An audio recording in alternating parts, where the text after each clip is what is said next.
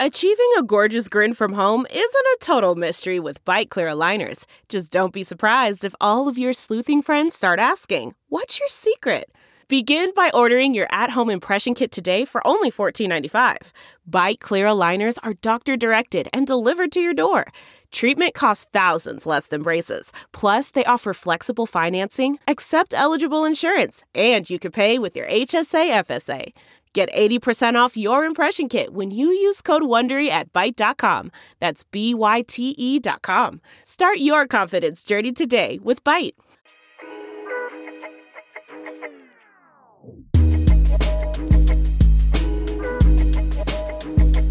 Ladies and gentlemen, we got Justin Paul back in the co-pilot seat. It's episode 54, season three of the Daily Intermission podcast. We've got a jam-packed episode today. As you guys know, the sports world is humming.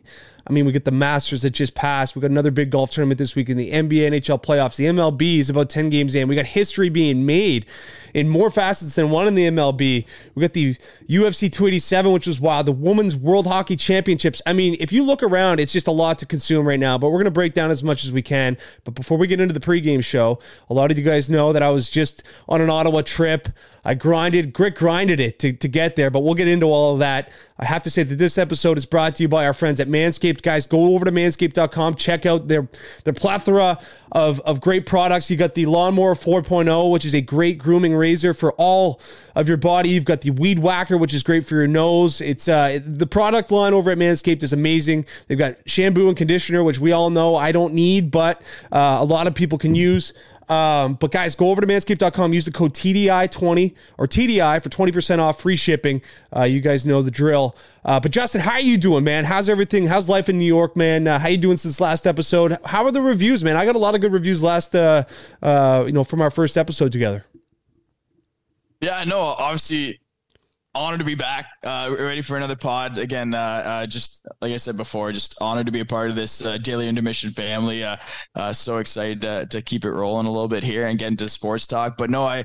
Yeah, a lot of my buddies and, and people I've talked to fired up about it. They're obviously it's really exciting. It's something you you almost can't believe at times to be a part of. So again, uh, couldn't be uh, thankful enough. But uh, on the on the sports front, unbelievable Masters weekend. Uh, we got playoffs coming up, so that's just extremely exciting. Uh, in terms of uh, home base here, like I said, we got 25 degrees Celsius weather. I'm in t-shirt, shorts, sweating. We got golf lined up all weekend, man. It's hard to say Christmas and and, and early April, end of March. This is it, I'm I'm I'm loving it right now, so I couldn't be happier and ready to go, Greg. I can't like I mean I just I can't envision it. I mean right now we're dealing with like 10, 12 degrees Celsius right now, which is pretty standard for early April in Nova Scotia, but 26, like get out of here, dude. That's just rubbing into my face. That's going to be some serious serious golfing this weekend. Maybe some beers oh, mixed in. I mean that's that's good stuff.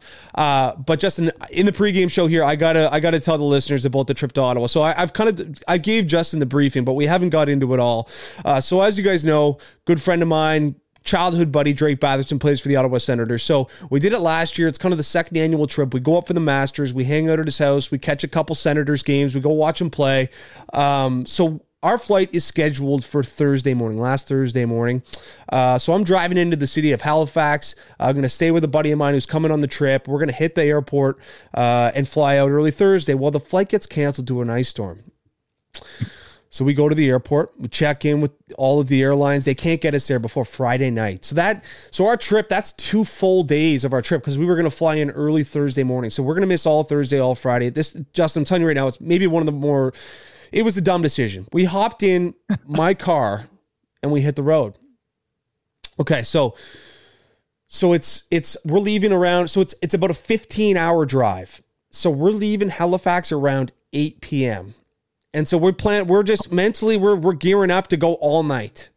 And so we get so so people envision this for the American listeners, you're not really going to understand this this travel, but but Justin, you should be familiar with this. So so you've got to go yep. from kind of out the top of Nova Scotia. Then you've got to go all the way through New Brunswick. And there's no, you can kind of get to mid New Brunswick and you'd think that there'd be a road straight across, straight through Quebec, straight to Ontario. But no, you've got to go to the tip top of New Brunswick, straight across to Quebec, and then come all the way down towards Quebec City and Montreal. And then you're kind of right there in the Ottawa territory. But it's a full on ice snowstorm. So my buddy, thankfully, uh, so my buddy Dawson, he, met us from PEI anyway. So he's he's worked on the rigs, Justin, a little bit.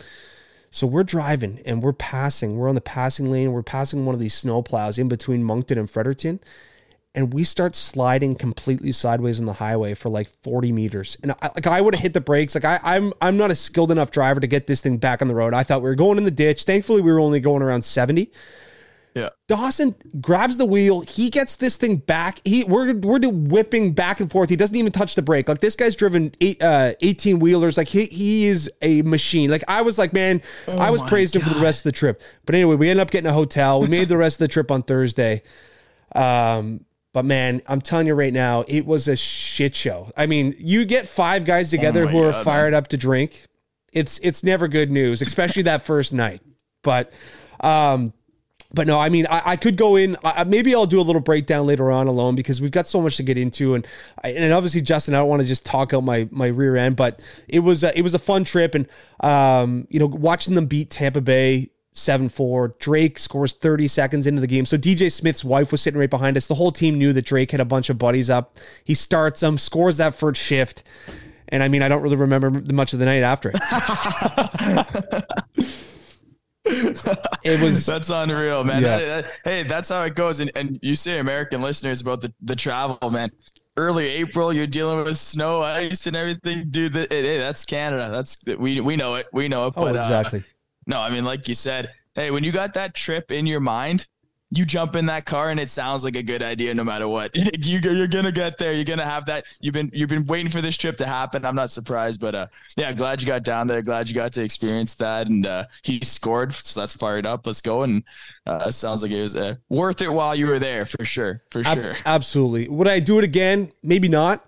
Was it worth it? One hundred percent. One hundred percent. Yeah, Uh, but let's let's hop into things. I mean, we're gonna get we're gonna get into the Masters in quarter four. Quarter one, we're gonna talk about the NHL because obviously we're just about to kick off the playoffs. We're a few days out from Series One kicking off, from Round One kicking off. In quarter two, we're gonna get into the NBA. Justin, quarter three, we'll talk a bit about the MLB, and then in quarter four, we'll get into the golf world. Uh, but as I was in Ottawa, uh, Justin, I did want to kick things off by giving them some love and talking about them. Um, They've got a bright future in Ottawa. So I watched them beat the Tampa Bay Lightning. I watched them beat the Carolina Hurricanes, and the Carolina Hurricanes needed that win. So it wasn't like they were just, Yep. you know, out there, you know, uh, mailing it in. Like they needed a win in that game. But man, I think I think this Atlantic Division. Obviously, it's hard to forecast. You know what Boston and, and Toronto and Tampa are going to look like next year, and even Florida. But this team, man, they have so many good young players, and if they can kind of get a goaltender in that mix, this is a team that might make a ton of noise next year. No, 100%. I mean, I, you hit it right on the head. I mean, it it doesn't help the division. I mean, like like you mentioned, it's such a stacked division. Like this is a team where I think on on uh the, like Pacific and Central and stuff. Like yeah, you're talking about them probably being able to get in the wild card in the West, but um that's the nature of the beast. I mean, I think you already touched on it, but a couple names stand out to me in terms of of uh the future and how great it looks is Stützle. I mean, uh, Sportsnet put on a, comparison: Stützle versus Drat, first three years. Drat was 191 games, 50 goals, 137 points. Stützle was 196, 68 goals, 163. This this guy is legit. This he is legit player. He's gonna absolutely pop off. Probably 100 next season. Tkachuk, sneaky second highest expected goals in the league this year behind McDavid. Second. That's Think about the insane. talent. Like this roster, this roster is legit. Like this top six. I mean, what do they they they all have 60 points? Stützle, Tkachuk, Drew, DeBrincat, Batherson, and is it Pinto's the center? Maybe he didn't, but what, five out of six of your top six against 60? Yep. This is a great spot. Great spot to be a Senators fan right now, I'll tell you that. And they're without their second line centerman who provides a ton of offense, Josh Norris, who was out for the entire year. Yeah. He had 35 Yeah. goals last year. And Timmy Stützle, let's remind people, Justin, this guy's in his third year in the show at 21 years of age. He's 21 in his third year in the league. Like, this guy's going to be such a phenomenal player, man. And then, you know, you add in Thomas Chabot, Jacob Chicker, and this Jake Sanderson kid is going to get paid through the roof. He is a Yeah. stud. I mean, this team, they've done a lot of great things, and we'll see too. I mean, you never really know with new ownership. Obviously, we know the team's going to be sold in the next few weeks uh, or you know months.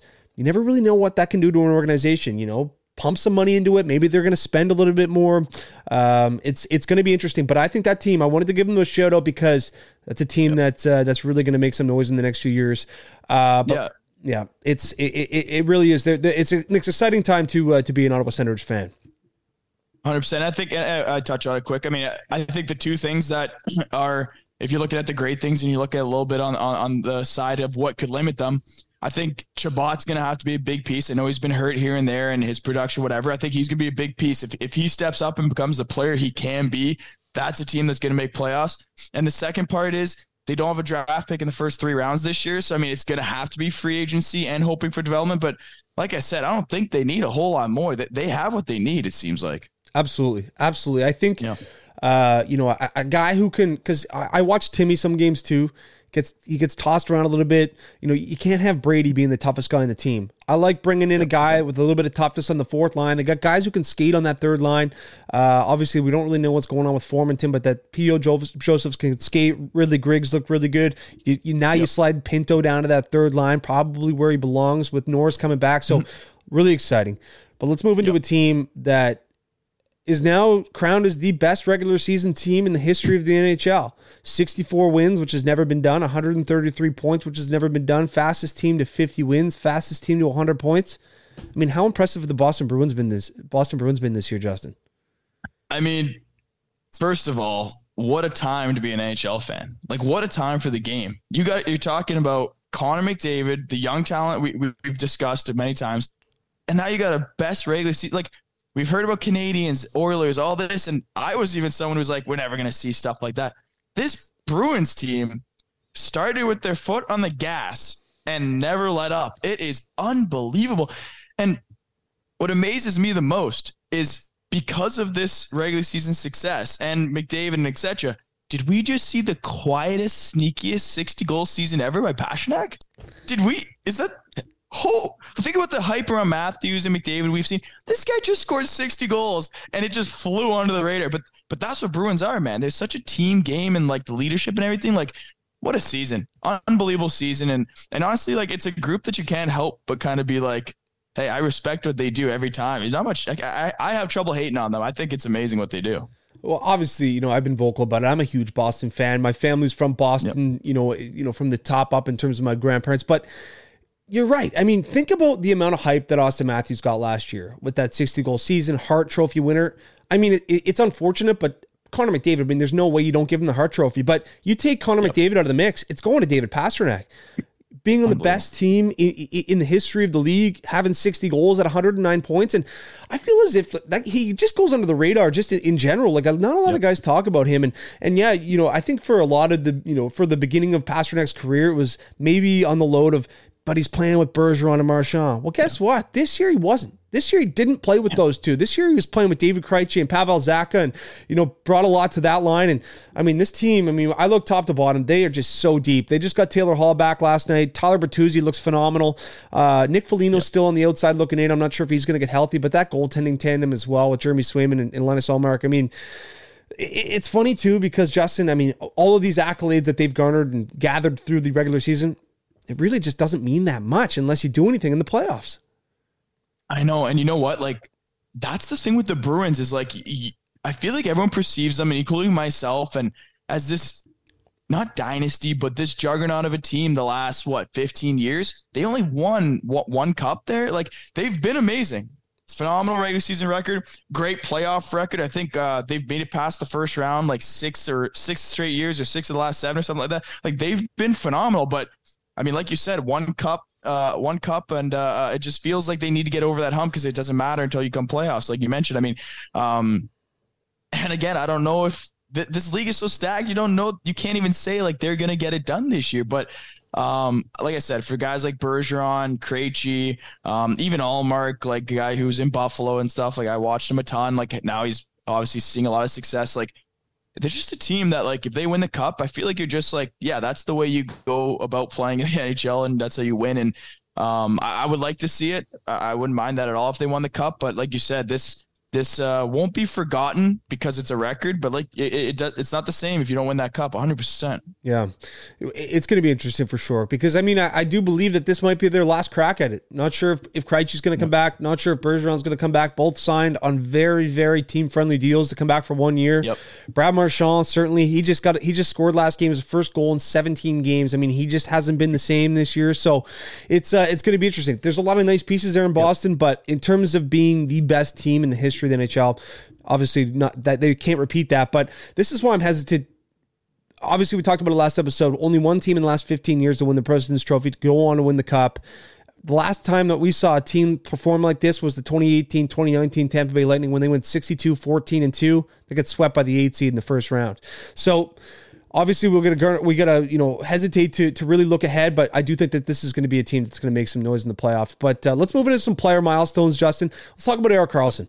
I mean, first defenseman, I think sixth all time or sixth defenseman ever to score 100 points. First time in our lifetime since 1992. Brian Leetch, 100 points. And you know what's so impressive is this guy's doing it on a team that's trying to tank. You know, they're not trying to be good. It's crazy. Did has the San Jose Sharks solve the hacking in terms of a fan base? Do you just hey, let's go let's go get a hundred point defenseman. Nobody's gonna say a word about us tanking, and we'll sit here and possibly get Bedard. I mean, Erik Karlsson, 64 points, five on five. Who do you, who do you think's first in league? Maybe McDavid, you would think no. Erik Karlsson leads the league five on five points as a D man. Unbelievable season. Most primary assists uh, he's 32 years old. Career highs 32 years old. I mean, like I said, the team he's doing on, you would think that he's doing it with a McDavid or with a with a Pastrnak on boss, as we mentioned, but he's just creating offense on his own. It's unbelievable. Yeah, you know what? And it's it's like we we forgot about Erik Karlsson because of the injuries that he had. You know, I think he was dealing with a foot injury. You know, when he went over from uh, Ottawa and signed the big deal in, in, in San Jose, and you know he just wasn't healthy. Now that he's fully healthy, it's like you know, I don't think that that guy's going to be sticking around there. If you're looking at, if you're San Jose and, and you're in the point uh, uh of, you know, your your rebuild, man, you got to get rid of this guy. And, obviously, teams couldn't do it this year. Uh, you know, with the uh, what's he make 11-6 or 11-5. Um, but I yep. think if you can get them to retain some money, I think that teams are going to be chomping at the bit to get Erik Karlsson next year because I mean, you have to think he's got some runway left. You like you said, at 32 years old, he's got a, he's got four or five years left where he can be a really dominant player. And man, he would have been fun to see in Edmonton. I know that rumor was floating around at trade deadline. Can you imagine? Yeah. Unbelievable. And you know what? Like.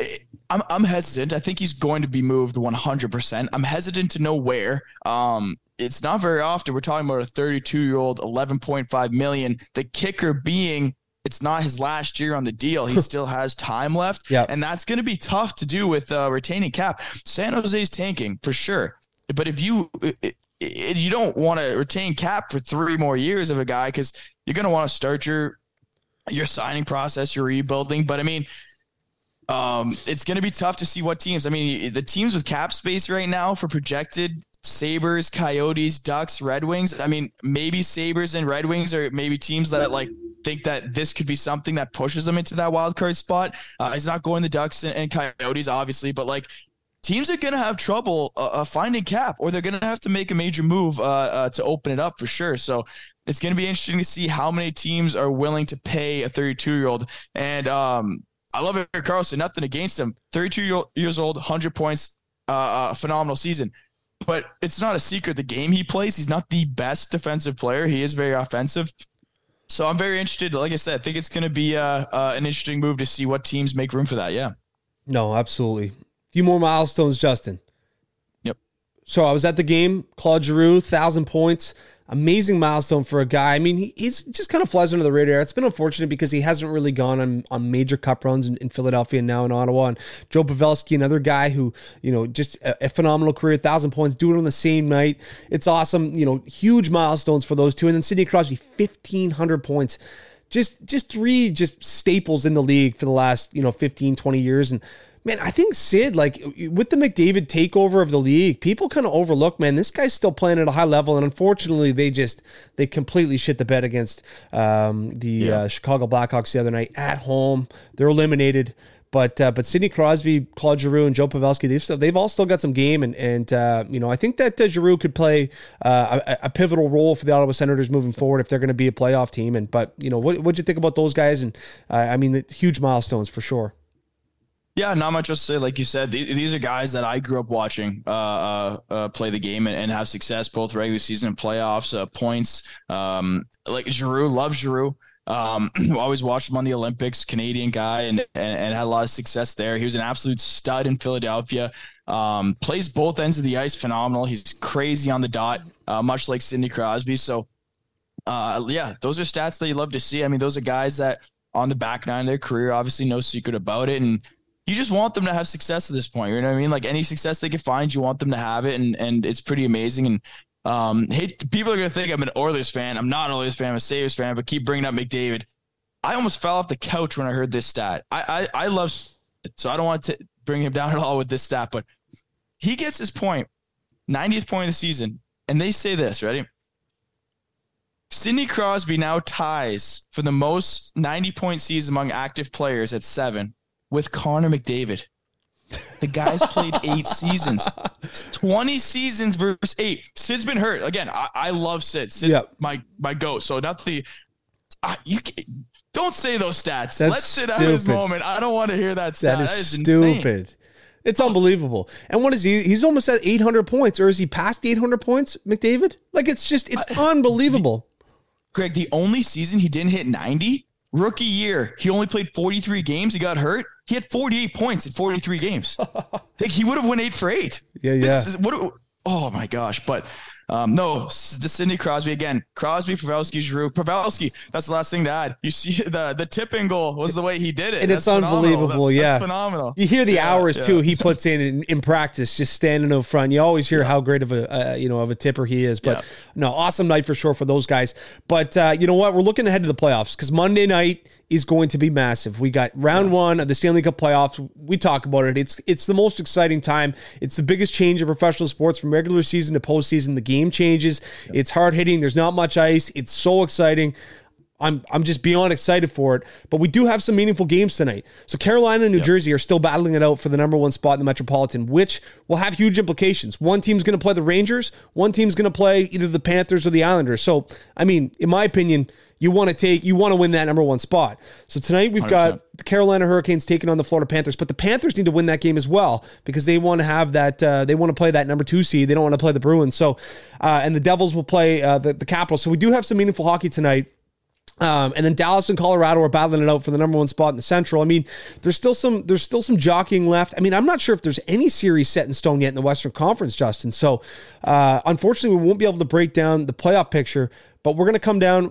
Maybe we'll leave. We'll, we'll release a, a, brief episode this weekend, just kind of breaking down the series and, and, and kind of giving some projections. But uh, let's talk about some some disappointments. I, I know I didn't have this in the outline, Justin, but just kind of you know, you know, just from the you know, you're you're, you're you know, you're out. Sorry, I'm, I'm stumbling on my words here, but you know, let's let, let's just take a holistically with the uh, view of the NHL and look at some teams that have missed. Who are some big disappointments? I'll start things off. The Vancouver Canucks. You know what yep. a shit show of a season. You start. You signed JT Miller to a huge year. You signed Quinn Hughes. Um, you know you, you sign Elias Pettersson. You think that you've got your pieces. Bo Horvat's looking. You know like he's going to have a career year, scoring all those goals at the beginning of the season. Brock Boeser, you hope's going to you know come back after a, a bad year. Thatcher Demko's a phenomenal goaltender, and you just completely shit the bed.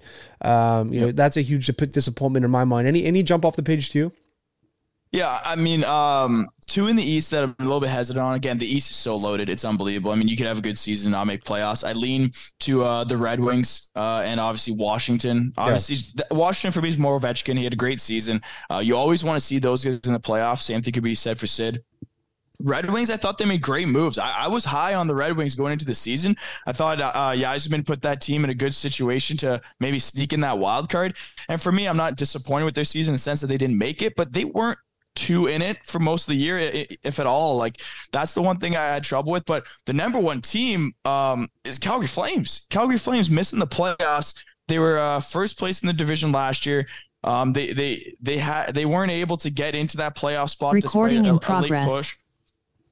But um, I just feel like the Calgary Flames need to, need to be in a spot where they were a contender with that trade they made with the Tkachuk situation. But I mean, to miss playoffs with with the the cap they're spending, the guys they're paying, and again, just that move. It was such a big move, and and, and you could have gotten a lot of future pieces in that Tkachuk trade, but he opted to be a contender still.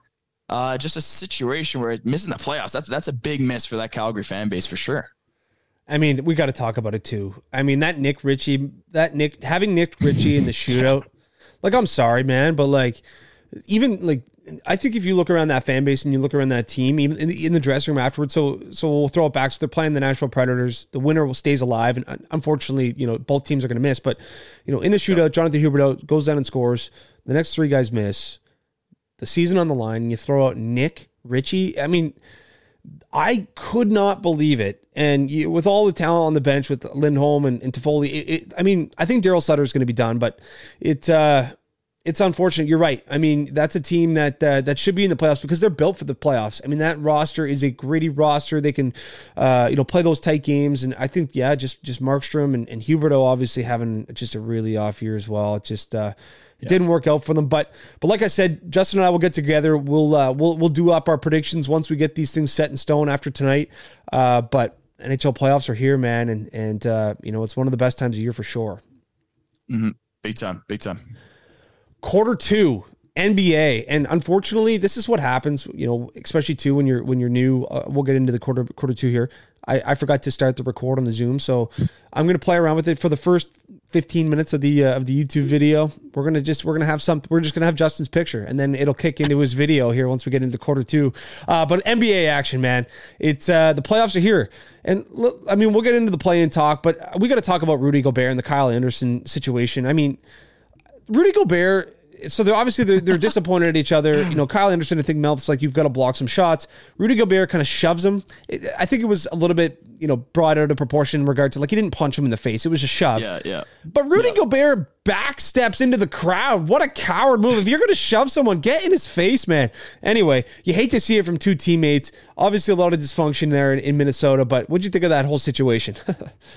yeah, I mean, NBA, it's like it's you see these every once in a while on the sidelines. It's like what could what could be going on there other than maybe a little bit of ego stuff or what have you. But um to throw the punch of the teammate, he said it afterwards. Obviously, like you said, it maybe it was a little bit out of proportion. He said afterwards, obviously, I know I can't be doing that on the sidelines and stuff like that, and it's my teammate. So um he was forgiving, got heated in the moment, but to go that far was was crazy. I mean, for me, it was like they're going into the, the playing game here. They suspend Gobert for one game for the playing game. McDaniels goes into the tunnel, punches the wall and fractures his hand. He's out for the playing game. Minnesota, I don't know what you think of the, this Minnesota curse that I, I, hear sometimes with my buddies and stuff. They've won one championship for all those four teams. This is going on as you're about to go into playing game. Timberwolves, man, they got to figure it out when you're going into situations like that. That is tough to see. And so, so we we fast forward. We'll talk about what you think about the play-in games after we talk about the results. But they're playing the Lakers in the first play-in game, yep. and Anthony Davis fouls Mike Conley at the end of the game. Maybe the one of the most bonehead fouls. Mike Conley goes and makes all three shots. They go to overtime, ended up losing. So I mean, yeah, you look around that Minnesota, uh, those franchises. I mean, the Wild have had opportunities. I mean, we're looking about the Vikings. I mean, they have had the biggest yeah. choke jobs come playoff yeah. time. I you know I can see that curse. Um, I mean, the Twins might have a, an opportunity this year, uh, depending on how their season goes in in the Central. But uh, but yeah, man. I mean, they're going to have an opportunity. They're going to take on the the Chicago Bulls to to get into that playoff spot. But I mean, if, if that that curse is is, is, I I hadn't heard that before, but I, I'm seeing I'm starting to see a lot of logic behind that. I mean, these teams just find ways to choke. And that's the thing; it's find ways. It's like I mean, we could talk about how many teams just don't get it done. This is you see some situations. I'm an Eagles fan, and watching missed field goals and stuff like that. When when the Bears miss against the Eagles, that just brought up more conversation of the Vikings kicks that have missed to cost them. Like the Vikings fans are sitting there like, man, we got it worse. Like that that's a tough fan base to have to be a part of choking it like that rather than just losing in a good fought game, man. So Absolutely. yeah, funny to see. So the Lakers will go on to play Memphis. Uh, Atlanta ends up beating Miami. They'll go on and take on the Celtics. Uh, so last night the Raptors. So I mean, obviously the Raptors are on the TV. They're up 19 points. You're feeling pretty good about it. And then all of a sudden, like they just can't hit a free throw. They were 18 for 36 from the line. And you got DeMar DeRozan's daughter screaming. I, I mean, I don't know how you feel about that. I mean, I, I, guess the boy like Pascal Siakam was getting interviewed after the game, and they couldn't really hear her. And obviously, it went viral. I mean that we see fans all the time, you know, trying to distract people that are at the uh, the charity strip. But I mean, what do you think about DeMar DeRozan's daughter, and what a comeback by the Chicago Bulls to beat the Raptors, man? So I'm a I'm a Raps fan. Uh, tough to watch. Um, in terms of DeRozan's uh, daughter yelling at the free throw line, I don't know if it's because again being a Raps fan, I, I do like DeRozan. He's he's a he's a light all time Raptor. I kind of liked it. I mean, it's a his daughter's getting into the game. Good for her. I mean, getting fired up. DeRozan was able to have a laugh about it after. He said he heard someone screaming during the game. someone then told him it was his daughter, and he's like, "Is she is she okay?" And he was laughing about after how uh, he loved that she was in the game. I mean, she's she she's a fan in the stadium just like anyone else. So, I mean, I think it's kind of funny. I mean, uh, yeah, I'm not sure how much the Raps players uh, that did affect them. Um, but I mean, hey, that's what that's what sports are about, right? So I think that's kind of funny. But uh, on the Raps losing, I mean, you're up by double digits. It's it's tough because being being a fan and trying to be realistic, it, it's tough to sit here and say that I believe VanVleet and Siakam being your one and two in the in today's NBA is something that would have or should have won for us. Um, I mean, obviously, when you're up by double digits, you, you, would like to see you finish out that game. But I just never thought we had the depth, so I wasn't expecting too much going into the playoffs. I think we have the opportunity to build a little bit uh, and maybe have to restructure and, and, and kind of remap out how this this uh, Raptors team is going to be because it still feels like we're hanging by a thread on that championship team and trying to kind of survive and be at that borderline playoff team when current sportsmen you got you got to rebuild. You got to go into the draft and you, and you got to get those superstars and stuff like that. So nobody wants to tank, but it kind of seems like that's what the Raps are headed for. So yeah, it's interesting. I mean, we look back to the trade deadline. You know, they're right on the fringe of the play-in games. You got an opportunity to maybe get like a lot of interest around OG Anunoby, a lot of interest around Fred. You know, two guys who, you know who might leave, and, and they decide to buy. They go get Poeltl, and you know, was that worth it? Um, you know, it's you know, with, especially too with there's a lot of talent at the top end of this draft. I mean, who knows? And like you said, they've kind of been hanging on. I mean, they think that they're one piece away from being a competitive team in the East, but you know, we look at those top juggernauts in the East. Like, are they really even that close? It's just, it's interesting. But uh, you know, I do have a lot of faith in Masai Ujiri. I mean, this guy, he's a machine. He's willing to to you know, to yep. pull some strings. I mean, we saw with the Kawhi deal, and you know, obviously they were hopeful with Giannis after you know before he signed the big deal in Milwaukee to maybe uh, you know bring him into Toronto. But uh, I think Nick Nurse is gone. I don't think Nick Nurse is going to stick around. I mean, he made some comments pre-playoffs. Uh, it sounds like he's got some interest in that Houston, uh, the Houston Rockets uh, position that that's just uh, opened up. So I'm hearing that uh, Ime Udoka could come in, the guy who was was sneaking around with the women in the in the Boston Celtics organization. So it'll be interesting to see. There could be some big changes coming to the Toronto Raptors, but obviously when you're up 19, you got to close out that game, man. Got yeah, to. Yeah. And you know what? Nick Nurse, obviously, uh, never going to be forgotten for the Raptors winning that championship. But uh, oh, shocking! Maybe I'll go check out a state no state tax uh, place to go coach from now on and get out of Toronto while the team's going down. But good for him. Like I said, I'm always going to be a fan. Always going to be a fan. He was great in Toronto. Won us a championship. Um, I mean, again, he's he's shown that he could coach the top players to a championship. Like I said, the Raptors the next few years aren't going to be that. So I, I, I that makes sense to me that he's going to head out. Yeah, no, absolutely. Um, obviously, it was just such a surprise when they fired Dwayne Casey after being the yeah. coach of the year. I mean, what a wild situation that was. But no, it's been a good run for uh, for Nick Nurse. But uh, the yeah. final play-in game, I guess not the final play-in game, the final 9-10 seed game that will go against uh, the teams that lost. So uh, Miami will go on to play uh, the. Sorry, yeah, Miami will play uh, Chicago. And yep. Uh, yeah, and then uh, now OKC played New Orleans. Now OKC will go on to play Minnesota. So OKC ends up winning. Lu Dort and Shai Gilgeous-Alexander, two Canadians for OKC, just absolutely balling, man. Incredible season yep. uh, for OKC. That is a team that uh, that could make some serious noise next year. I mean, you you think that their second overall pick, Chet Holmgren didn't even play this year. And you got Shai playing at the you know at the at the level he is. You got Josh Giddey getting better. I mean, Lu Dort's just awesome on both sides of the court. I like this team. I've obviously don't think this is going to be the season that didn't make any noise, but that was an awesome win last night. And I mean, New Orleans Pelicans fans have to be shaking their head because I mean, this is a team when they had Zion was a team that was looking really very scary. But uh, no, awesome win last night. Did you catch any of those highlights, Justin? Absolutely. I mean, number three, Josh Giddey sixth overall pick, 31, 9, and 10. Are you kidding me? this team, SGA is him, Josh Giddey is him. I, I'm rooting for these guys to make noise in the playoffs. This would be electric. This team, what rebuilded two years ago from uh, they had what Westbrook, Durant obviously left, um, and uh, Paul George was the one they traded away for all those picks, and they just got young talent after young talent. It's fun to watch. I mean, this is a, this is what you need the NBA. We we see the super teams. We know the top teams always are the ones that usually cruise through the playoffs nah, like this is the team. Like this would be so electric to see some NBA playoffs with a team uh, that's young and low in the standings to just ruin some hopes and dreams of some of these top teams that have just been cruising. So, um, like you said, I'm this next few years, this is going to be a team that's fun. I, I hope nothing changes, and I hope they just keep getting better. That'd be electric. Absolutely. I mean, that stadium too is so sick to watch. I think they white out the uh, the, the crowd, if I'm not mistaken. Yep. I mean, I think back yep. to the to the Westbrook Durant years. I mean, just unbelievable.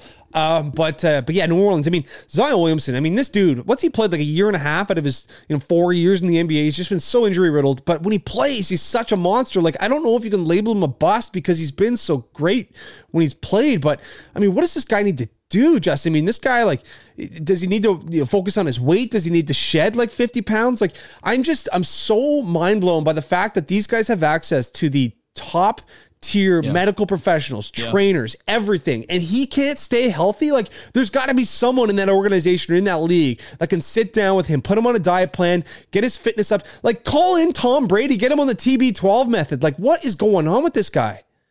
Man, I think you hit it on the head. I mean, at what point do you start to feel feel bad for him? It's like he's only played a third of the possible games in his career so far.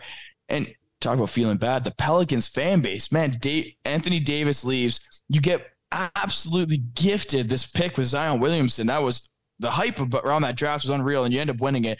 And he can't get into games. And when he does get into games, he doesn't make it easier for you because he plays unbelievable. I think you said hit on the head. I don't I don't know. I mean, I I don't know if you make a drastic change in, in his body comp because, like you said, um, you got to think that maybe less weight would help. But then again, he was so do- he's so dominant with that weight. You know what I mean? Like, does that change his ability to rebound, uh, his ability to to use his body? I mean, teams were saying when he was healthy that it's like playing football against the guy. So you got to you got to weigh that. Like, you got to weigh those two options. Like, do you want him on the court or do you want him, like he said, being Zion? And he got a lot of heat for saying I- am healthy, but I- am waiting till I be uh, I'm Zion. Like as an athlete and, and, like the way athletes uh, talk and think and, and play the game, when he's when he's saying he's healthy but he's not Zion, I don't think that's him saying like I want to sit out until I'm the best player in the league. Like not feeling like you and not trusting your body is a dangerous thing to do when you're playing at the high level. Like I'm not I'm not standing up for players sitting out at all. You don't like to see that, but if he went out there and he wasn't feeling confident in his in his knee, ankle, whatever it is at the time, it, it could just cause way more injuries. So I mean, I get what he's saying. Um, I feel for him. I feel for the Pelicans fan base, and all you can really say is you hope it, it, it's something that's not an issue long term because you'd love to see that career uh, take off to what it would have been for sure yeah, you know, I'm, I'm, crossing my fingers, just not only for the for the fans down there, but for Zion because he does seem like yep. a good guy. Yep. And I mean, you have to think too. This guy's the spotlight's been on Zion on social media. I mean, I remember him throwing footballs when he was in high school. Like we were just like, this kid is a freak of nature. So yeah, hopefully mm. he can get things figured out, man. I think that that would be good for the game. It, it, it's just you know he is a superstar. But uh, all right, let's look at the playoff picture here. Let's just go through. So obviously on Friday night we're gonna have the Bulls Heat and uh, the Thunder Timberwolves. Any feeling on, on which way those games are to lean? Um, I mean, the uh, the Heat and Timberwolves are big favorites. Obviously, those are the top seeds that lost in the first play-in game. Actually, you know what? First, before we get into the predictions, Justin, how do you feel about this whole play-in situation? Are you a fan of it? Are you? Do you think you know? Obviously, the NBA is doing it for you know extended TV revenue and, and, and all of the you know just extra game revenue. But how do you feel about the uh, the play-in system? Ah, I mean, I, I don't I don't love it. I mean, I, it's not something that I, I, I think should be removed, or I don't have that kind of feeling towards it. But um, it's not my favorite. I think this whole vibe they were trying to look for of earlier playoff action and extra playoff action. Um, I don't necessarily think it was needed because I feel like what you what you tried to gain in terms of hey we have more playoff games like that that kind of intensity that uh, purposeful games yes, you put that in place, but you just all you did was remove the regular season finish of needing to make the eighth seed and those kind of playoff intensity games. So it's like now you're playing games that kind of seem a little Mickey Mouse in terms of making playoffs, being a 10 seed, making playoffs, kind of just doesn't seem right. Uh, so for me, I'm not a huge fan of it because I don't think it's a it's necessary. And like I said, I think you're getting those games because you need to make the playoffs. Um, so that part I don't love, but um, like I said, in terms of getting playoff action going, I don't think it's it's the worst thing ever done. So I don't think it's something that is uh is god awful. But I mean, what what yeah, you what do you think about that? Yeah, I'm not like a, I'm like you. I'm not like a guy that's like this needs to leave. Like, but like I, am like I've watched these teams for 82 games. We know exactly what they are. We know that they're a team that's battling in. Could they make noise? Could they have a, new, a huge upset in the first round? Maybe. But you know, we're just kind of really just pushing on the inevitable. Like I, you know, it's it's just it just seems a little forced in my opinion. I don't love it. Um, but yeah, I mean, you know, if, if you're going to have an 82 team season, let's just go one through eight and let's just get things going. Like let's everyone, it's just kind of delaying the start of, uh, of the, of the playoffs. But, um, but yeah, let's talk about it here. So we got the Bulls Heat. I mean, I, I, think the Heat should win that game. I think that the deeper team, Justin. Uh, but how do you feel about that one? I mean, the, the Heat five and a half point favorites. I mean, they're going to go on and take on the Milwaukee Bucks, whoever wins that game. So uh, I, I, think it's just you know you're just you're you're you're I don't I don't even know you know how much of a how much playing for what five five six extra games, maybe even four. Yeah. Yeah, um, definitely not a uh, desirable uh, situation for whoever wins this game. I I lean Bulls. I don't love it. I don't honestly leaning either way doesn't really make sense to me. But I mean, if you had to pick a side, um, Bulls to me as an underdog on the road, they just had to come back against the Raptors. I mean, it feels like the Heat have been dealing with injuries all year. I think Butler and Lowry are still listed uh, just always as injuries. Um, but I mean, it seems like this Bulls team should have been better than they were this year. I mean, you can say the same for the Heat, but for me, this Bulls team has talent. I like LaVine. Uh, DeRozan's got experience, and Vucevic is a monster. Vucevic is not an, a problem on this team. So I'm going to lean Bulls. Um, I know it, that's not what the the Vegas or whatever is saying, but uh, I'm going to take Bulls. I, I, the Heat haven't showed me anything to believe in, and like I said, the Bulls haven't either. But I think they're they're they're three they're three dogs there. Um, are, I'm gonna ride with them to see if they could take it out on this game for sure. I like it. I like it. And yeah, let's yeah. move to OKC Minnesota. I mean, do we do we go against our Canadian guys and Lu Dort and Shai, or do we just say that these guys are gonna? I mean, the dysfunction in, in Minnesota has been evident. Are we gonna are we gonna ride OKC? You know what? We're talking about an eighth seed play-in game. It's not enough on the line not to. This team is electric. This team is electric. I will not be shocked if they blow Minnesota out. Who, who's going to want it more? Who, who's going to want it more and who's going to be more dialed? They're punching each other and walls in Minnesota. And this this this SGA Giddey tree duo right now is absolutely firing at all cylinders.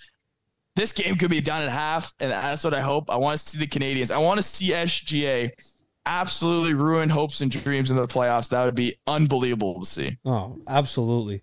Um, okay, let's just go quickly here. So we've got we do have some series set in stone here. So we got six series. Let's go eat. Let's go through each of them here, Justin, just quickly, and we'll talk about prediction, winner, and how many games. Starting things off, Brooklyn Nets, Philadelphia 76ers. Who you got?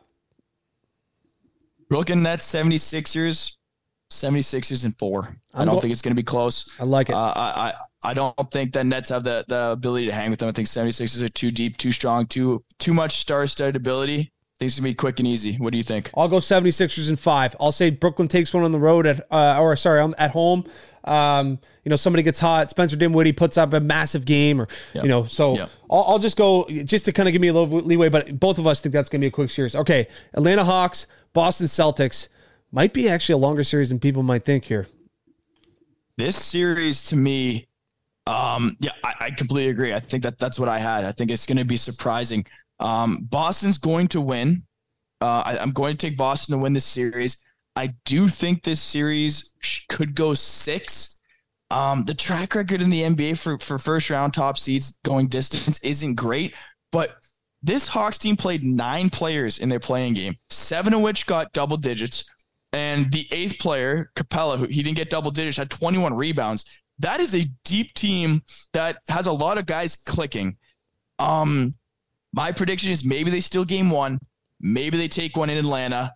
Um, but then I just like I said, NBA talent, top teams. I'm gonna go Boston in uh, six games. That's what I'm thinking. I'm feeling the exact same thing. I'll take yep. Boston in six yep. as well, Justin. Um, you'd have to think too. I don't know, really know. I mean, Robert Williams isn't the biggest center. Al Horford, like, how are they going to deal with uh, with yep. with Capela down low? And uh, they got some size there, and the Dejounte Murray and Trae Young. You never know with those guys. Those guys can score. So uh, it's going to be an exciting one. I think that's there's going to be some high scoring belts in that. I can imagine. But uh, no, we'll go Celtics in six in that one. We get the Cavaliers and the New York Knicks. Um, I'll start things off. I'm going Cleveland Cavaliers in five. I think they make quick work. Uh, I think they're the better team. They're the deeper team. Um, and I think the Knicks. I mean, I think they're just a, they're a bit of a pretender in this series. I like the uh, the Cavaliers in five. You know what? I don't hate that at all. I don't hate that at all, and I think you might be right here. For the sake of having a little bit of a, a, a competition for a record here, I'm going to go Knicks. Yeah, and I'm going to go Knicks in seven. I'm going to make this one a little bit spicier. Um, they won the season series three to one against the Cavs, but okay. I don't think they they're the better team. But why I'm going to take Knicks in seven? Sometimes in sports, you have a team's number for whatever reason. You have a team's number. I might be sitting here in a few weeks and it's Cavs, it's Cavs in four, five, or six. So I don't disagree with you a, a ton, but I am gonna go Knicks in seven. And uh hey, we got a little head to head in that one. So I love we'll it. I love it. Warriors Kings. I mean, this is, I mean, we got the Sacramento Kings who were in the playoffs. They ended the drought. Can they, can they, you know, overcome the defending champions? I'll go, uh, I'll go the Warriors in six. I do think they take a couple games, but I'm taking the Warriors. It's going to be hard to bet against Steph, Clay, Draymond. I'm hoping Andrew Wiggins is back. I haven't heard much about that whole situation, uh, but I'll go Warriors in six. Yeah, uh, as far as I know, Wiggins is coming back. Um, I'm gonna go Warriors in five. Okay. I don't like it. It kind of feels weird to me that the Knicks, uh, the Kings, sorry, are three seed, and uh, and uh, I'm feeling like Golden State Warriors in five. Um, Golden State hasn't been good on the road, but they did win the season series three to one. I think I said on the last podcast I don't like the Kings at all, so I'm not backing down from that. I think they are a little bit of frauds. They yeah. can score the bucket though. I think this series for fans, for neutral fans at least, this is going to be a series that's going to be fun to tune into. I think it's going to be a, a high scoring uh, on both sides, and you get to see Curry, Clay, uh, uh, De'Aaron Fox, uh, Sabonis as a dog. So I think this is gonna be a fun series. I'm gonna go. I'm gonna go Golden State in five. I like it. I like it. All right, we got two other series set in stone. Uh, we got the Lakers Grizzlies. Obviously, the, yeah. we know the Grizzlies have had a great year, second seed in the West. The Lakers kind of starting to come on as of late. Uh, Anthony Davis is playing better. LeBron James is not looking his age. He's been playing better. What do you think? I mean, I, I'm such a, I'm a big LeBron James fan. I'm just, I appreciate what he's done. Uh, but I'm going to take the Grizzlies in this one, man. They play such a great team game. Ja Morant's looked good as he's come back after you know flashing the guns around. I'll go Memphis in six. I, so I think we're in the same mindset. I'm going Lakers in seven because I, I just don't know where Morant's at. I mean, he he hasn't been good in his his last few games coming back. I mean, he's he's been star player, but he hasn't been uh, 30 a night, 10 assists, and all that. Um, so I'm gonna go Lakers in seven. I also fully am aware that it's LeBron James and Anthony Davis that probably is making me a little bit more biased. But you know what? I'm okay making LeBron predictions, taking LeBron's side in predictions until he's out of the league. It just it fates uh, Destiny's been on that side throughout his career, so I'm gonna go Lakers in seven. I do have the fear that this this could look bad later on though, but I'm gonna go Lakers in seven. Yeah. I like it. I mean, it's I, I mean I could look bad for for betting against LeBron, but that's all right. and now we've got probably the most electric first round series with the Clippers and Suns. I mean, this is going to be an unbelievable series. Uh, probably, you know, I, I mean, I, I don't know what the health's looking like on the Clippers um, right now. Paul George is out. Okay, yeah. So I mean, you're looking at uh, Kawhi looking doing doing most of the heavy lifting right now. Uh, I'll go Suns. I'll go Suns. I'll go Suns in five. I don't know if the Clippers can hang with them. I'll go Suns in five here. What do you think? I think we're on the same side here. I, I had Suns in five uh, coming into this. Um, I think that it's going to be a series that Paul George being hurt kind of is the narrative, and I think that's what's going to show. Uh, Suns have everything they need. I mean, they, are a team that's built to go way more than round one. Um, I will say it's a little unfortunate that he's hurt. I know he's gonna he's gonna play in this series. Obviously, I don't know that he's 100. Um, percent If Paul George played this series 100, percent this would honestly be a finals preview of a series. Like both of these teams could have could be NBA uh, champions if both teams were fully healthy. Obviously, that's the nature of the beast playing sports. So I'm gonna take Suns at five. But um, you know what? Durant hasn't played a ton of games with them. They haven't had a ton ton of games to get that chemistry up. Um, but I still think that the injury to Paul George is the reason that we're going to see um, them, them be able to do uh, have success despite that. So I'm going to go Suns at five, like you did. Yeah, I like it. I like it. So those are our fir- our first six series. Obviously, we've got two more to predict uh, as they're set in stone. Uh, but let's move on to the halftime show. Did you get a couple would you rather's ready to rock, Justin? Oh yeah, I, I love it. Oh yeah, I love it. Well, I'm going to start things off. All right. So Justin, hypothetically, the Toronto Maple yeah. Leafs lose in the first round this year in the playoffs. Would you rather the Toronto Maple Leafs move on from Mitch Marner or move on from Auston Matthews? So we're gonna get right into the heat right away. Oh, we're, I'm, I'm throwing you in the fire.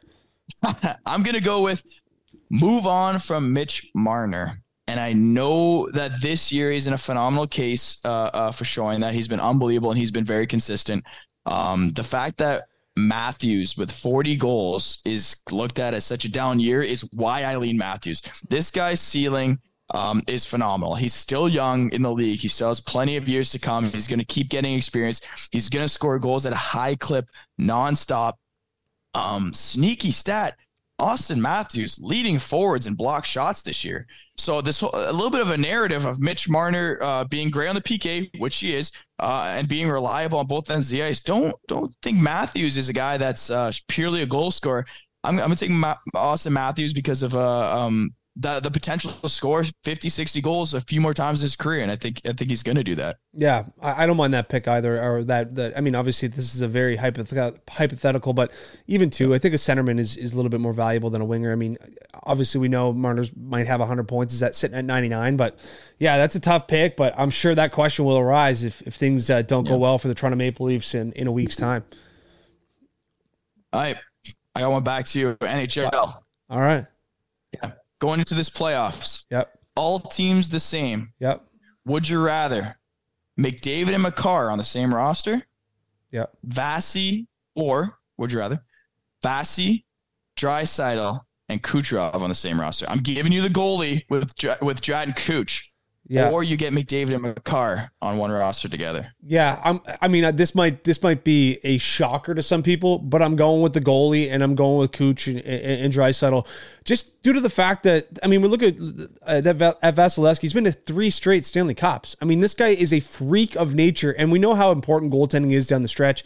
And uh, I mean, it, I mean, I guess you could you could have a nice goaltender. I mean, McDavid and Makar can will themselves through playoff series, but I mean. Kucherov. I mean, who who's they've got two, they've got four cups compared to the one cup. So I'll take yeah. experience and I'll take the goaltender. But that's a good question. I mean, gosh, uh, can you imagine if Makar and McDavid played together? I mean, that would be stupid. Um, Unbelievable.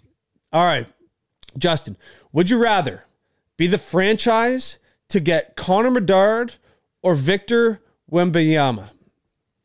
Ooh. I'm going to go with the franchise to get Connor Bedard it's close. The reason I'm going to go Connor Bedard, which there's many, World Juniors destroyed and dominated the best on best talent international. Okay. In the lowest point that you could argue for Bedard's season that he's had this year is his team going out in round one.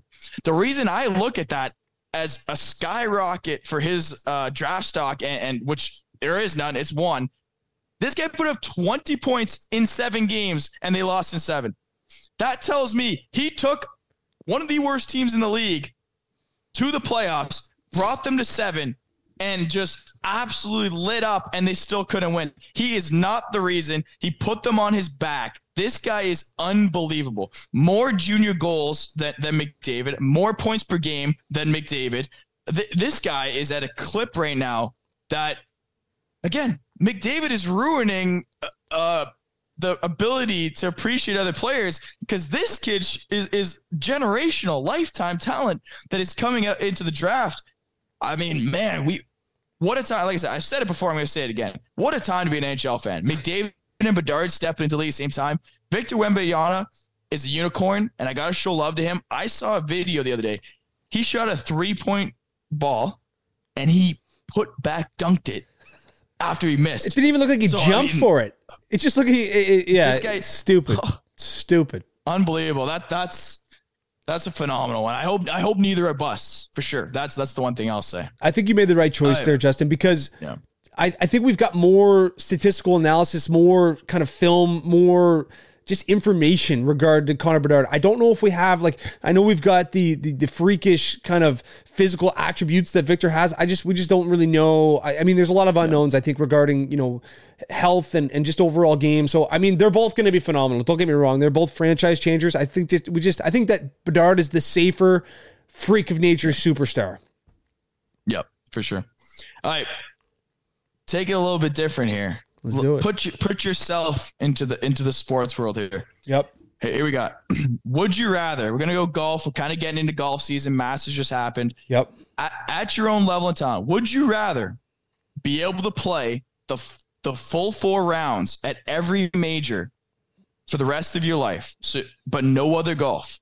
The only golf you play for the rest of your life is playing the four majors, but you get all four rounds the rest of your life. Or you play your normal golf for the rest of your life. And you get that. You don't have to change a thing. You play whenever you want, whenever you can. But you can never watch the majors ever again in your life. So you're either playing on the majors, but you don't get to play outside that ever again. You get what? Uh, uh, four rounds, four times a year, or you get your normal life now, but you can't you can't watch the majors. I'm stepping in and I'm pegging it at the majors because I am like I all that that for me would be fun. I'd be so. I, can I practice outside of playing in the majors? We'll, we'll, we'll allow driving okay. range. Yeah, we'll I'll go driving range. I'll go to the driving range. I'll get I'll blister up the hands. I'll put in the work. I'll get out there and I'll shoot 120 in the majors. I will grit grind it. But I, I I love watching golf too much, and it's it's one of my yeah. favorite sports to watch, especially come major season. I wouldn't be able to. It's one of the things that fires me up to play golf. Watching those guys hit shots, watching those guys just play phenomenally. That's what I mean. Watching the Masters, I think that every golf fan, every yeah. golfer watching the Masters is like, I got to get out there. I got to see where my yeah. game's at. So yeah, I'll be I'll be playing in the majors. I mean, I couldn't stand not watching uh, because yeah. I'm I'm I, I almost wa- love watching as much as I love playing. Um, mm-hmm. It's uh, that much of a, of a love of mine. But I mean, we had very very similar last would you rather. So my would you rather, Justin, is would you rather play Augusta once or have lifetime tickets? I'm gonna say, and honestly, I'm gonna say it pretty confidently here. I'm gonna take lifetime tickets, and here's why. I like watching Augusta. I like watching the Masters. If and when I go out there and shoot 220 on Augusta, I will not like Augusta and I might not like the Masters. I am going to sit in that crowd yep. on my little chair and watch the best play the best at the best place to play the best. I'm going to do that. I'm going to, I love the Masters.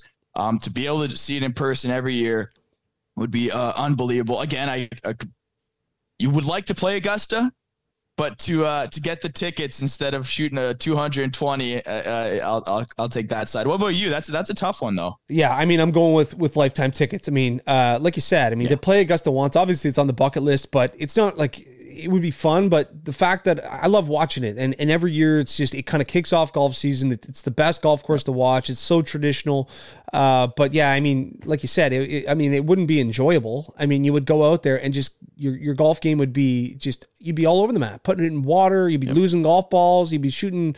You know, who knows? I wish. I mean, I want to know what like a a, what, a, what was a what a scratch handicap from your golf club go out on Augusta National and shoot. Like I don't think they're breaking 90, 95.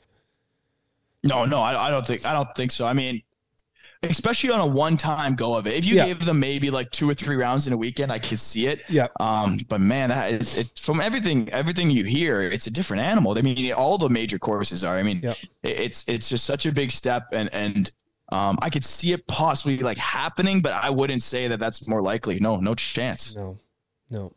Is that all we got? All right. Oh, we got one more. I got, I got another one. Yeah, let's I got do another it. one. If fire, you want another one. Yeah, fire it up. Would you rather? Yeah. Take a hit by pitch from Prime or Aroldis Chapman. He's clocking that thing over 100. Yeah. Or you get your hockey gear on and you block a 1T bomb from Prime Ovechkin on the spot on your PK in that, soaking that puck. Oh man, I'm. You know what? I'm gonna. T- I'm taking the hockey puck just due to the fact that you got a bit more gear on. You might get lucky. Yeah. It might hit you in a good part of the shin pad.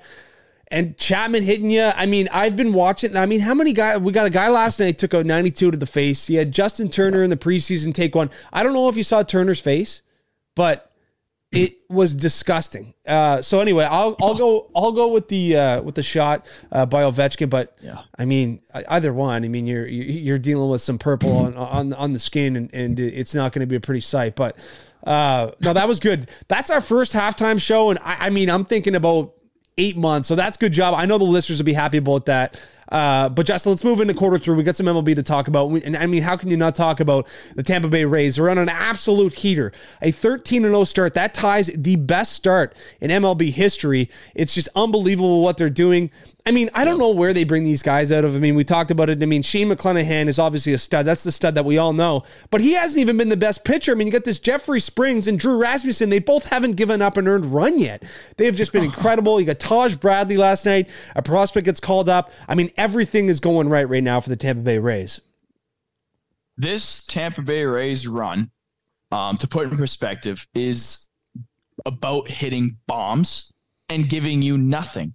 This team 70 plus 71 run differential first, 92 runs scored first, 26 runs against. That's first. OPS first, ERA first, barreled bats, which is just a fancy word for bombs, first in the league.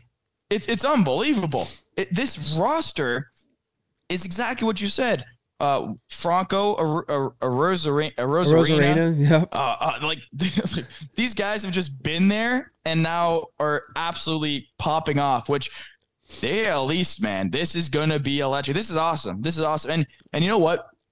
Um, I bring this up because I want to say it for the Rays fan base, for the fans that are out there. This team has had uh, uh, nine home games nine home games in their 13 and 0 run. Nine home games. They are fourth last in, in fans in the stadium at home. Fourth last. Nine home games out of 13, they're fourth last. Man, these this Tampa Bay, I know the stadium, I think this I've heard the stadium's not in the best spot. Um, but this these guys need fans in the stadium. This run should be celebrated like crazy in Tampa and, and, I know there's fans out there. That's why I bring it up. The fans out there got to be loving this, and, and, you just wish that they could be packing this stadium for these guys that are just going out there and, and putting it all on the line and setting records because it's amazing what they're doing. And you have to think too that the Trop is getting filled by some Red Sox fans because that's, I mean, yeah. Boston fans travel very well. So, I mean, you got to get some Rays fans in there. I mean, it's hard to believe that they don't, you know, get more fans because people love their hockey down there. People yeah, love their yeah. football down there. It's not like they're they're without sports fans. It's not like Tampa Bay is a small market. So it's unfortunate, exactly. but they've been incredible. We had to bring them up. It's just insane. Yep. Uh, but we'll stay in the AL East as we always do. The Jays I mean, I'm hoping to get there this summer because they have got some brand new stadium renovations. They've redid the outfield. It looks fantastic. Um, and I know that there's going to be more next summer. I, I was listening yesterday to uh, Shapiro, uh, who's the president, I think, of, the, of baseball operations, but they're going to be redoing all of the facilities, all of the dressing rooms for home and away. Um, it's interesting. I mean, it's a very unique stadium. Obviously, Justin, I'm assuming that you've been there a few times yep. uh, at the yep. Dome, and obviously with the retractable roof, it's just a concrete block. It's, it's actually in an amazing location in Toronto. Toronto. I mean, right downtown. Yeah, you could throw a football yeah. to the to the CN Tower. It's a very yeah. odd. It's a very odd uh, stadium, but I mean, what'd you think about the new look? I liked it with the beer kind of light up signs. It looked really cool. So um yeah, I've been I've been been to a couple of games in that in that stadium. I've been a, a, good amount actually, and and it's first of all where it's located. Every team in, in, pro sports should be doing the same thing. It's a walking distance, like you said, from from the Leaf Stadium. Uh, right across the street is BMO Field, where the MLS team plays and the CFL team plays, and literally front doors. Like this is like front doors are CN Tower front door and and the Rogers. Like they are right there. Uh, nice opening. The water's right there beautiful. Then they do the renovations, which the stadium was already in great condition or, or uh, one of the nicer stadiums I thought, and they just make it even better. And that's what Toronto does so well is they they they know their fans are coming. And you know what? They, they, they're not afraid to put money in to make the experience great. What I think we should get into a little bit too, I want to touch on is, is the, the outfield wall. they put they they redid that outfield wall and they brought that thing in a little bit. And I I went into it a little bit more. I wanted to read some some um, deeper stats on it. Uh, so what they did is they brought the, the field in from where the warning track became grass, right? So it's about 15 feet, or I want to say, um, and they brought it in. So already a home run friendly ballpark becomes even more. And the argument that they had was they raised the the the wall up four feet. So the whole wall used to be all the way around 10 feet. It's up 14 on the sides, which are in a lot more, and the middle is down to eight. So the middle is now down eight, brought in a bit. The, the walls are corners are brought in a ton up four. I looked into it. The math on those walls being brought up four feet don't mean anything because where the ball trajectory goes in terms of distance at the fence these balls are going to be yoked out of the yard in Toronto. And again, it's going to be electric to watch because now you get a ballpark that was second in home runs in uh, last year. And it just they brought the fence in. This Toronto, these Toronto, the the Toronto management uh, the Blue Jays know exactly what they're doing because, man, this is going to be electric to be uh, in that stadium. You got to get down there. Oh my goodness, absolutely. That's that's certainly on the plans uh, for this summer. I, I, caught a few games last year, and I mean, too, it's just they've got an electric roster. I mean, they've been fantastic. Uh, we look at the start. I mean, Vladdy's off to a, a, fantastic start. He's itching to hit a bomb. I know they've only played two games there. I'm assuming that bomb is coming very soon. It's probably around plus 300, plus 350. So that's that. I might sprinkle that tonight. But Matt Chapman, I mean, this guy is in absolute form. He's hitting what four over 450, 477 right now. It's just yep. incredible yep. what he's got. The second best OPS in the league. I think behind um, um, Red Sox uh, Adam Duvall. I mean, he's just been fantastic. So, I mean, if you can kind of if you can kind of get uh, Bichette heating up a little bit, I th- actually he's been pretty good as well. So, I mean, yeah. I, I, do want to retract on my statement from our first episode together, Justin, because I was like, Jose Berrios is going to get off to a great start. he's going to pitch very well. You know, he's going to come in. He's got a nice, friendly start against Kansas City gets blown up by Kansas City, comes out his second start, gets blown up. I mean, this guy, I don't know what is going on with Jose Berrios. I mean, the Jays have had some bad luck with some signing some pitchers, but man, he has got gas can through his first two starts. So man, they've got to get that pitching back on track. But I mean, they've been on a nice run. What they start yep. two and four, they've won six straight games, seven straight games. So the Jays yep. are right there. I mean, I mean, they've been they would have had they would be looking very good if they just weren't chasing the, the, the uh, historic baseball team hundred percent. I mean, like you, it's it's a marathon. We talked about before. They're eight and four right now. You can't be upset with eight and four through uh, uh, twelve games, and and even more so, they're eight and four with what you mentioned, some struggling pitching. Um, and that's something where if you could overcome that, uh, and, and not lose a, a record in terms of progression here through twelve games, like they're not sitting two and ten and have to catch up a ton. Hey, you had some bad pitching. You still managed to go eight and four this is a, this is a team in a great spot. This, they're in no problem right now. Not not the time to hit the panic button for sure. Um, Bass Bassitt we talked about had a little bit of a slow start. Plays the Tigers today.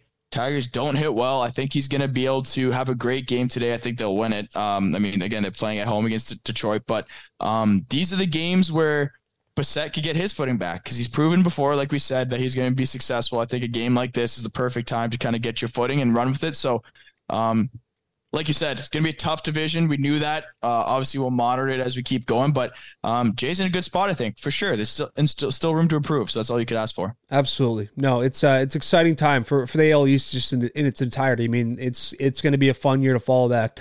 Uh, scary news: uh, Larry Vanover, uh, Larry Vanover, umpire. I mean, yeah. older gentleman. I I was looking at like how old are what do you think the median age of umpires eh, across the league? I mean, it just seems I rarely see a guy who looks like he's 35 umping a baseball yeah. game. It seems like they're all old guy, but on a relay throw, he got hit in the hit in the head, uh, left the game. So scary moment there. Hopefully, uh, I haven't seen any updates in regard to his health, but hopefully he's doing okay. Um, I wonder if if we're moving the direction of of the automated umpires. I haven't heard much about it. I know last year was kind of more on the forefront, um, but you know, obviously a scary moment there. And are you are you with me? Like, does it seem like every ump is like fifty five plus? Hundred percent. I mean, it, it it feels like the umps that are at least getting majority of the games are that age. I mean, yeah, yeah, like you said, you what sprinkle in a guy that looks like he's under 50 maybe, but no, you're 100% right. I mean, all the experienced guys that are getting the majority of the games, I feel like are definitely older one for sure. I mean, again, and that's the other thing is like um the guys obviously been around a long time, so he's going to be a great umpire, but to take a baseball to the head, that's a dangerous situation and and again, you just hope he's able to recover. But uh, yeah, you're, you're, right. You're right for sure. It's I'm actually surprised that so he was kind of at the the second base area. Why aren't these guys wearing helmets? And I know that might sound soft, but if you're going to be in the field of play, I mean, it, like you know, get, get a helmet on and, and, protect these guys. So I mean, it's uh, it's yep. a scary moment there. So we're hoping everything's okay with Larry. Uh, just finally uh, in the MLB, uh, rookie outfielder, first rookie to start his career off with 12 straight games with a hit. 1900, I'm sorry, 1900. So it's been over 120 years since this has happened. So outfielder for the St. Louis Cardinals, incredible start for Jordan Walker. Uh, any surprises, Justin, for you uh, through the first 10 games? I mean, obviously this sample size is extremely small, 10, 12 games in. Uh, but anything, anything that you're uh, caught note of that might be surprising? A little bit, but not a ton. Is the uh, the AL West? Um, not because of the Angels or the Texans being the top two, more so the the Mariners and the Astros being uh, losing records. Um, I don't think the Angels are, like I said, crazy to be at the top. I do think that was that was something where, um, despite their struggles in re- recent years, they've actually become a better team and they have two of the best players in the league. But um, I know Altuve's hurt, and I know that would be a big argument for that. Obviously, got hurt in the World Baseball Championship six to seven still a little bit concerning. Like I said with the Blue Jays, I mean you could have some struggles and some issues, but you, you you're eight and four, you're not bad situation. This is a six and seven team, which um he's a big part of, so I understand that. And then the Mariners, five and eight. Um, this is a team that I really liked uh, for their offseason moves and where they finished last season. So, um, like you said, extremely early. Uh, it, it might be too early to uh, jump the gun, but the last team is the Cardinals, and you just said it. Like they have a, they have good players. They have Goldie, uh, um, and, and, a lot of experienced talent on that team. Um, I'm blanking on there. There's uh, another unbelievable glove in the middle infield, but um, unbelievable roster. Like I said, and they're they're sitting at five and seven in a division that isn't too. Uh, they have, um, they have Arenado, don't they? Arenado, exactly. Yeah, yeah. yeah Arenado. Yeah. I mean, like these are guys that they're not out like Altuve in that situation, and, and I just think their pitching is showing um, that it's not something that this is a slow start, and that that's why I bring them up at five and seven. Like the bats aren't too big of an issue with the, the guys they have, but uh, the fact that this pitching can't help them get to a better record early in the season, I'm I'm just I'm worried it's not a slow start, and it's actually indicative of what this season might look like uh, for this Cardinals team. Yeah, absolutely. I mean, it it it is early, but you know what they say? It's like you know a win now is just as important as a win, you know, yep. come on, you know, come September. So, you know, you like to yep. rack them in now. I mean, every game is worth uh, the same. So you know, hopefully those teams can, can heat up. But, but uh, Justin, it's been a heater of an episode, but let's just kind of talk briefly in quarter four here. What did you think of the Masters? Huge win for Jon Rahm. I don't know how much you caught on Sunday, but it was really exciting. Obviously, being in Ottawa, we got the whole 30 holes. We were all hung over, just watching, just dialed into it. Um, yeah. I was scared, to be honest with you, man because I've been vocal. I've kind of put my head out there. I'm not a huge LIV golf guy. I don't watch the LIV golf. I don't love the setup of it. I understand why the guys left. It's a lot of money. Uh, I hate disruption. I hate change, especially when it comes to my professional sports. Golf being very close to my heart. This new league being developed. And you got Phil right there. You got Brooks Koepka leading after two days. You got Patrick Reed making some noise. But just in its entirety, did you enjoy the Masters? Greg, I got to ask you did you hate seeing Phil back in the action, the lefty? Did you hate it? I know again, LIV, I understand LIV, but Phil, lefty Phil, that that was vintage. And again, I, I I'm I'm not I'm not against you there, but did you get that that little bit of that old school Phil? Do you know what I love from Phil? Is after day two, he goes to the media and goes, I'm close to going on a tear. And what does he do? He goes head to head with Jordan Spieth in the final round. They're both miles back of and Rahm, and they go on heaters. And then Spieth and Mickelson in the final hole. Spieth bogeys, Mickelson birdies, and he's the clubhouse leader. Yeah. Honestly, man, he, Phil's number two for our generation. He's number two behind Tiger 100%. Woods, and it's unfortunate that he was the guy to go over to the LIV Tour and kind of spark yeah. the change, spark the the leadership. But I mean, how how can you hate Phil? I mean, I there's there's something deep down that was so happy that he I mean obviously 2 years ago yeah. when he won the PGA Championship at age 51 but the, he's done yeah. nothing on the LIV tour he's been irrelevant I had him in a miscut parlay this week and he goes and he shoots finishes minus 8 it, it, was fun to see man but I honestly when yeah. he when he finished minus 8 I wanted every I wanted I was cheering for Rahm very hard to get that thing in For sure, for sure, and, and, so was I. I mean, I mean, let's let's rewind the clock here. Right? We got it a little bit. We'll keep track of predictions, like we said. But I gave four guys. You asked me for four guys. I gave you four guys. We need the listeners. Listeners need to tune in here. Maybe we'll cut in stuff too. I gave you Morikawa, yep. tenth. I gave you Sungjae, tied 16th. I gave you Brooks Koepka from the LIV Tour, second, and I gave you Johnny Rahm, the winner. Come on now, but is like that said, any good, folks? Is that any good? Let's get this rolling. We're gonna have more for you, but let, I mean, yeah, you talk about the Masters. Um, I thought it was a situation where I was watching. I watched start to finish. I, am not sure I missed any holes from Rahm and Rahm and Koepka when they were paired together Saturday, Sunday. Brooks Koepka for me lost that more than I thought Rahm won that, and I, I I felt like it was a situation where when I was watching, Jon Rahm wasn't putting it uh, tight until the last I want to say ten holes of round of the last round. Uh, he really dialed it in, but especially Saturday when they they ended up calling it short. Brooks Koepka was, had a lot of chances where Rahm put the ball in bad situations. He was Rahm played aggressive and it didn't pay off. And Koepka did not take advantage of it. He put himself very short on on, on a couple holes. He almost went into water on one when when Rahm went in the bunker before. Like Koepka missed a lot of big putts that would have just probably sealed it for him. Like I said, um, he played amazing the first two rounds, but for me, I I, I didn't feel like watching that that tournament that Brooks was going to win it going into the last day.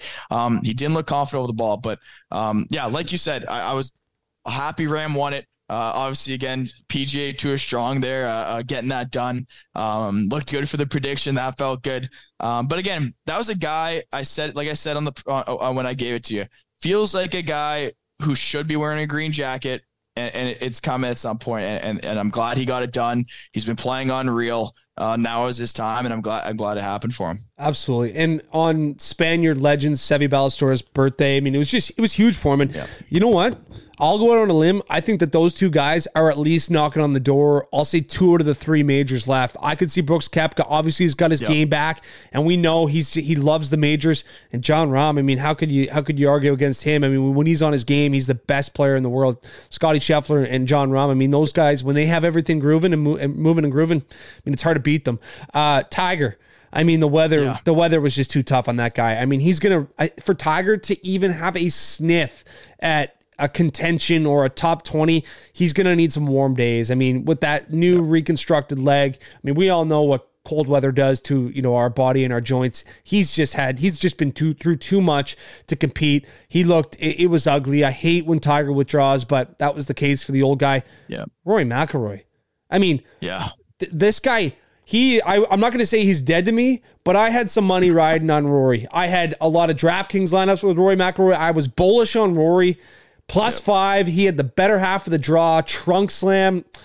Oh, man, he's he's gonna he's gonna get one. He he will get one. I just I'm just waiting for it to happen. Yeah, and, and just to touch on Tiger, I mean, um, obviously he was the man for me growing up as well, just like everyone else. Like um, that that that was that was the guy. That was who I was a fan of, obviously. Uh, but you know what? Like you talk to obviously a lot of guys in the golf world and and a lot of fans of him.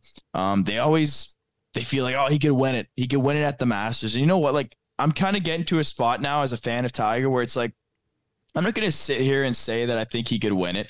Um, you never rule it out with him, but I'm not going to, I'm not going to do that. For me, I'm in a spot with Tiger. I, just, I, I want to see him play. I, I, I'm just happy to see him play. I want him to succeed, but you just feel so bad when he gets hurt that like, I don't want to be upset if he doesn't win it for me. I just want to enjoy whatever he plays. And and, you just he's getting to that age and stuff. Like you, you again, if anyone's gonna do it, it's gonna be Tiger. But um, again, you just want to be healthy. I, I just want to see a few more years of him being able to play all four rounds at all four majors, and and that's what I'd be happy with with Tiger. But um, um, yeah, you just hope he gets back from this injury and is able to play a lot more of the majors for me. Absolutely. I think that that's all we can hope for is, is health and just for him to be there because I mean, you have to think that he's only got a few more years left where he, he just he just can't do it. I mean, and Augusta that walk is just such a toll, but um, you know, I think uh, in years past, like especially too when he came back from the back fusion in, in that 2018, 2019 window when He won the Tour Championship. He was building towards the Masters. You could kind of feel a win coming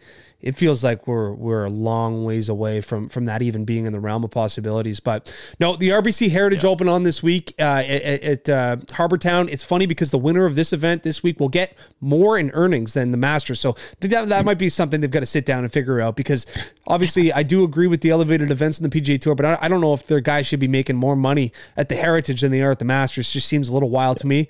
Uh, but Justin, you're a killer, man. Anything anything to add before we close this thing up?